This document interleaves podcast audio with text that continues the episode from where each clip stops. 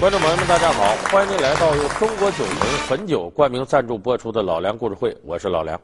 今天我给大家介绍一位啊，过去红极一时的歌星，名字叫罗文。可能您听这名字呢，稍微觉得有那么点陌生，但不要紧，我张嘴一唱你就知道，这些歌都是他的。一杯黃夢是曾變，心裏波瀾意。 他酷爱音乐，靠着不懈的努力与执着，终独步香港乐坛，成为香港乐坛教父。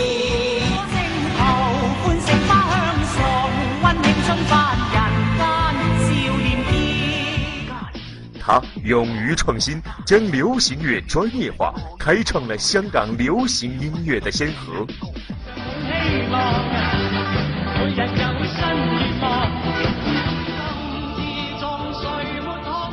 他广为人师，桃李满天下，容祖儿、郑伊健、周海媚都曾拜他为师。他就是罗文。他如何从默默无闻到名满天下？他如何引中国流行音乐的热潮？他为什么会成为香港人的精神丰碑？本期老梁故事会为您讲述《铁血丹心》罗文。 《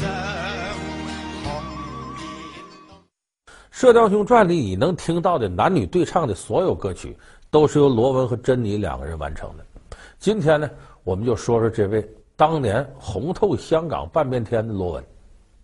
那么我们说罗文呢，最重大的一个意义就在于，咱们现在有好多电视机前的观众朋友很喜欢听粤语歌，啊，《沉默是金》呐，《一生何求》啊，什么这些经典的粤语歌。 那么这个粤语歌曲在过去香港不行，过去香港粤语歌曲是下三滥。香港过去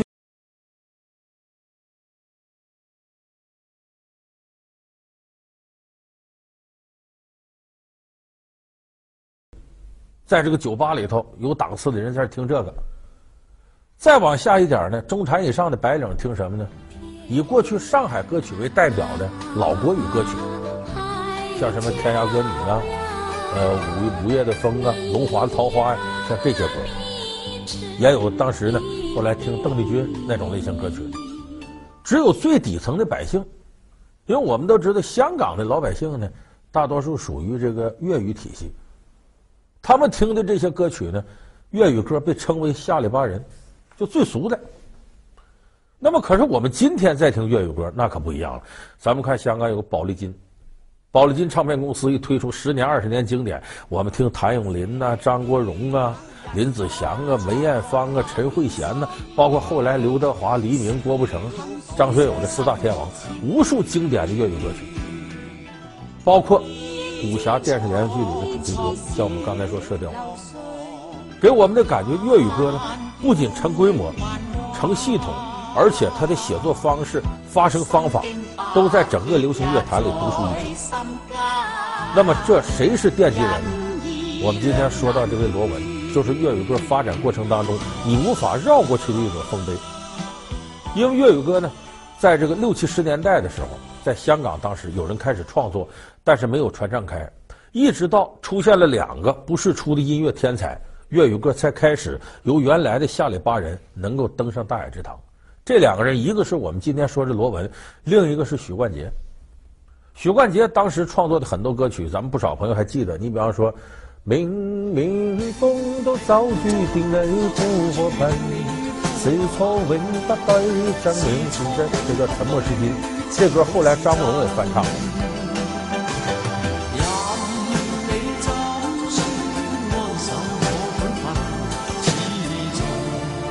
任你 当时许冠杰创作了大量的这类的粤语歌曲，而罗文呢，他把自己对欧美音乐的理解和对日本音乐的理解，他把自己的演绎风格融入到粤语歌曲的演唱当中，极大的丰富了粤语歌曲的花样。而且罗文是香港诸多艺人当中第一个在体育馆里开演唱会的，也是头一个香港艺人走到美国、新加坡、欧美各个地方开演唱会的第一个人。 也就是说，如果说许冠杰做一些基础普及的工作的话，罗文是一下子把这个拔到了一定的高度。所以我们现在说这个粤语歌曲流行呢，恐怕离不开罗文和许冠杰两位奠基人。到后来呢，温拿五虎乐队解散了，谭咏麟也转向了粤语歌曲的演唱和创作。接着八十年代末有谭张争霸，在这个时候，梅艳芳这一批歌手，陈慧娴、林子祥，粤语歌创作的相当多，还有陈百强，一下子就烘托出了八十年代末九十年代初一个粤语歌曲无法复制的黄金时代。而凑巧的是，那个时候呢，恰恰是港台音乐大量进入内地的时候。我们在那时候读书的年代，就大量的听到了这样的歌。到九十年代，等我们毕业了，十八十年代末九十年代初，是个粤语歌曲无法复制的盛况。那么在这个时候，罗文的影响力还没有衰减。我们大家可能还记得，一九八五年，罗文还到了中央电视台参加了一次春晚。音乐巨匠、音乐巨人，同时又是流行音乐的明星，这么一条道理。咱们说罗文是香港歌星，但其实罗文呢是出生在大陆，哪儿呢？他是广州人。罗文是一九四五年生人，他是两千零二年去世的，活了五十七岁。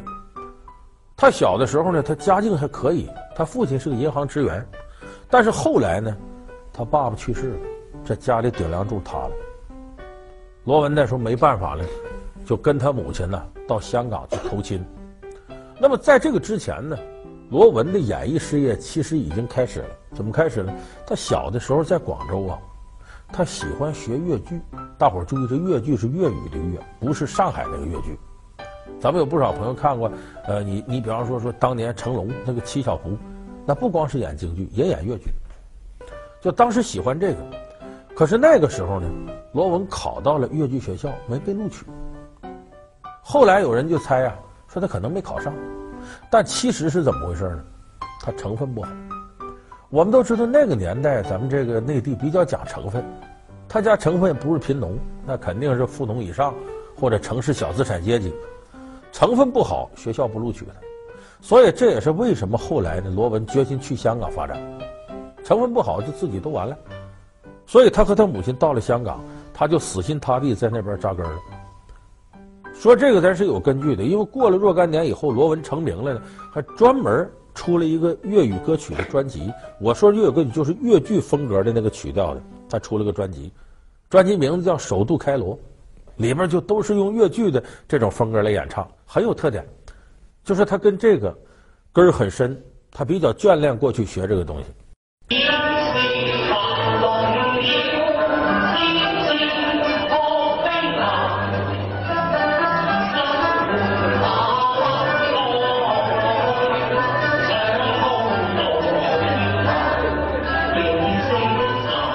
那么罗文到了香港呢，家里条件很差，他跟他母亲投亲，他当时就给一个裁缝铺打工，管吃管住，但不给钱。后来他又给人家当那个呃邮递员、领座员，基本上挣不着钱，就是长了一点社会阅历。在这个过程呢，罗文认识了几个好哥们儿，这几个哥们儿跟他一样都喜欢音乐，说咱们找点出路吧。一方面为了音乐，一方面为挣钱，他们就组成了一个叫罗文四部乐队。这乐队干嘛呢？就到酒吧里边给人演唱。这说这话是一九六七年，那时候罗文才二十二岁，但是在酒吧演唱非常不容易。那会儿酒吧，香港的酒吧，他们能去演唱的地方不是什么高档场所，那小混混、古惑仔多的是。经常这哥几个在台上弹吉他唱的，唱的很投入的，底下打起来了。停停停停停，别把这吉他弄坏了。哥几个转身躲厕所里去。不一会儿听了没动静吧，接着出来一看还有俩人，哎，接着唱接着唱接着唱，这样就是很辛苦。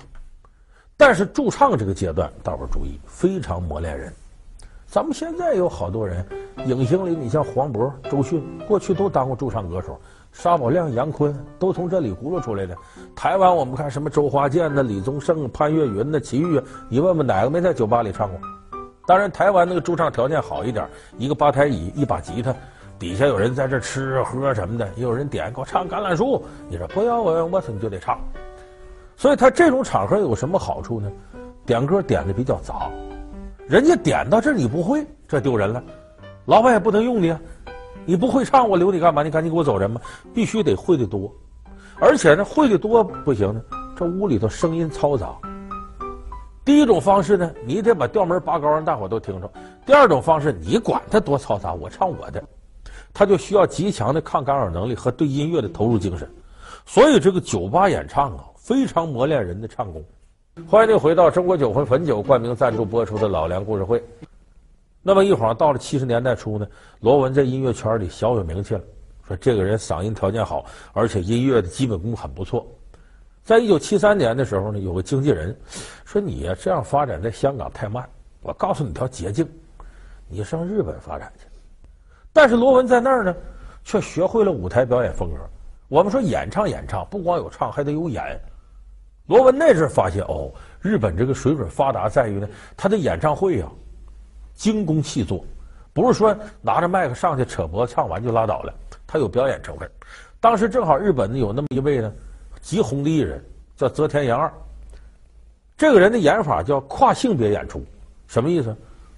你分辨不出他性别来，就你说他是个男人，在舞台上表现挺妩媚，这叫跨性别演出。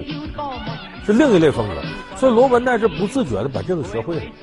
后来回到香港有一段，他登台演出，你就感觉有点像妖妖了吧唧的那种感觉。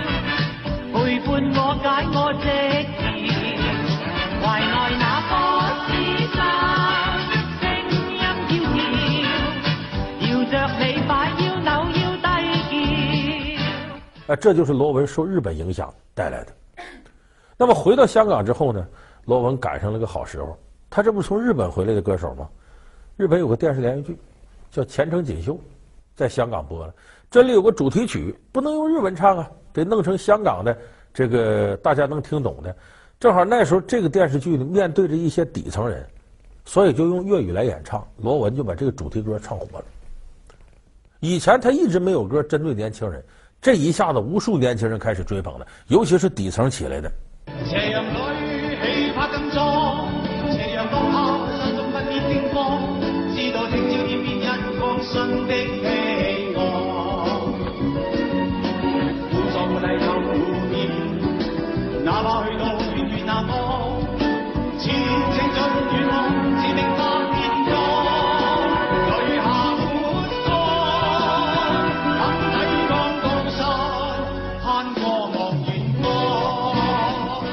所以当时罗文呢，靠唱着这个歌火起来了。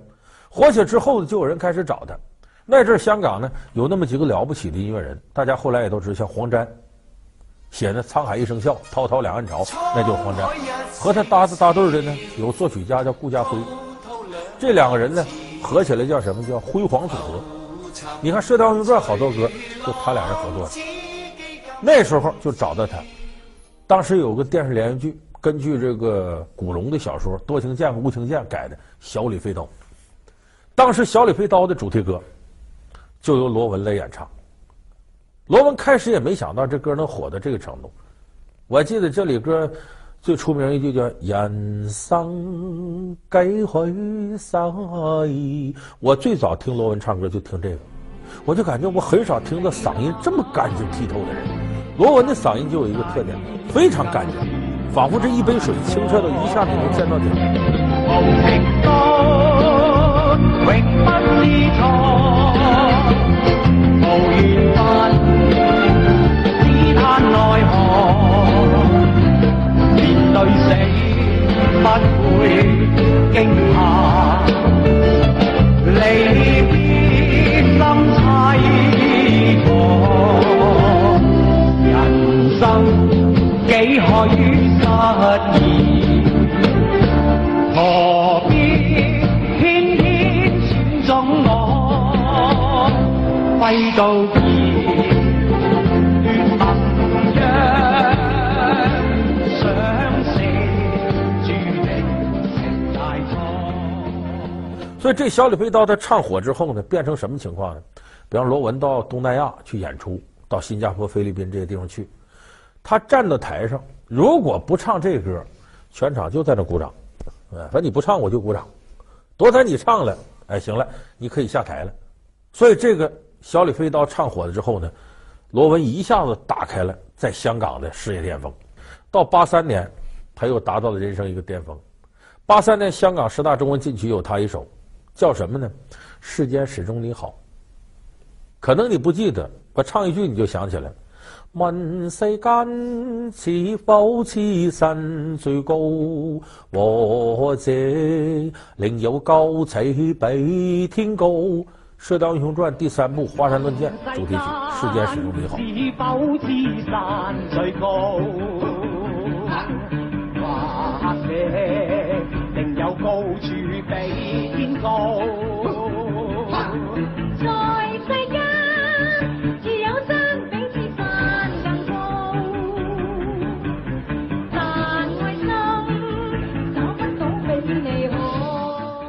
那么这个时候，为什么说是罗文的一个高峰期呢？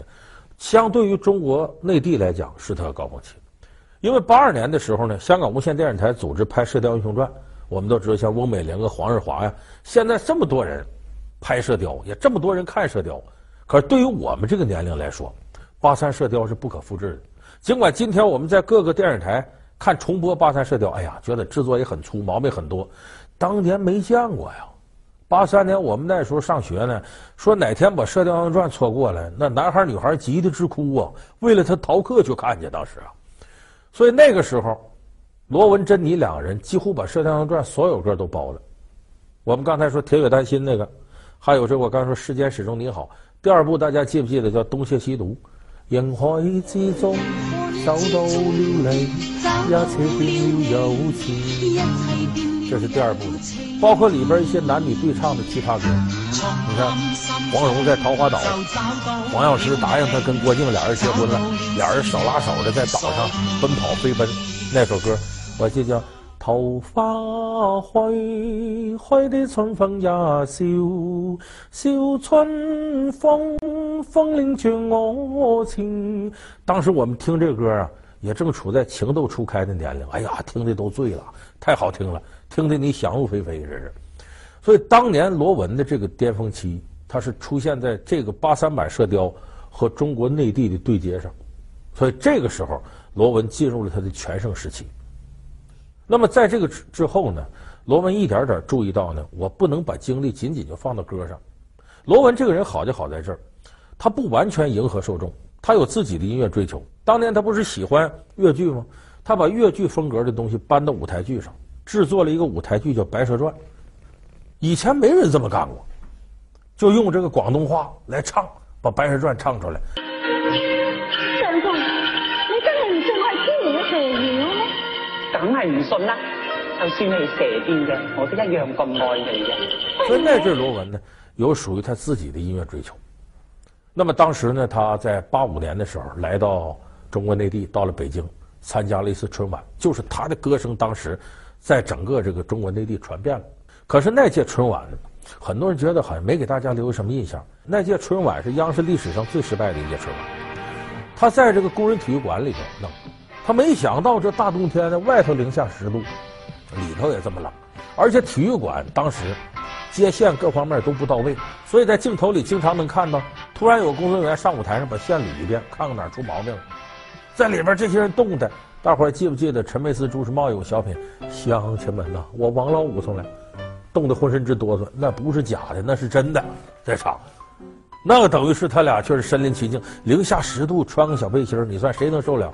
所以那届很失败。罗文在那届呢，呃，唱了《在我生命里》这样的歌，也没有获得巨大成功。那么其实这个事情很巧合，它代表着当时罗文从巅峰开始往下走，但是那个时候。 罗文呢，一点点开始反思我自己的人生，我自己的音乐生涯。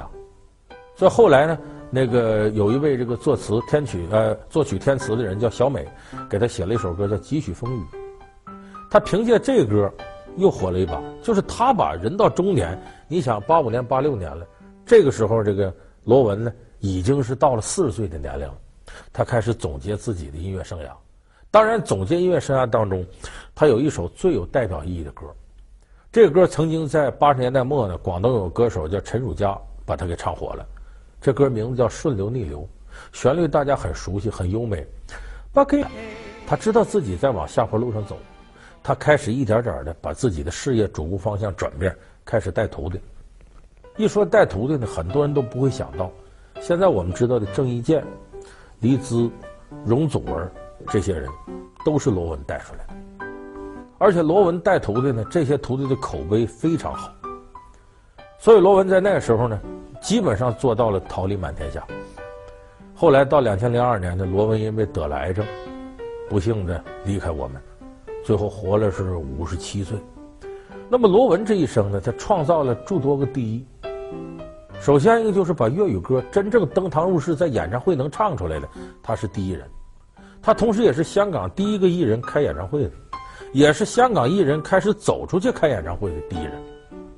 而且他在自己的音乐生涯当中呢，他始终坚守着属于自己的东西，他不轻易为外边的潮流所改变，就你爱怎么着怎么着，我该做做我的音乐。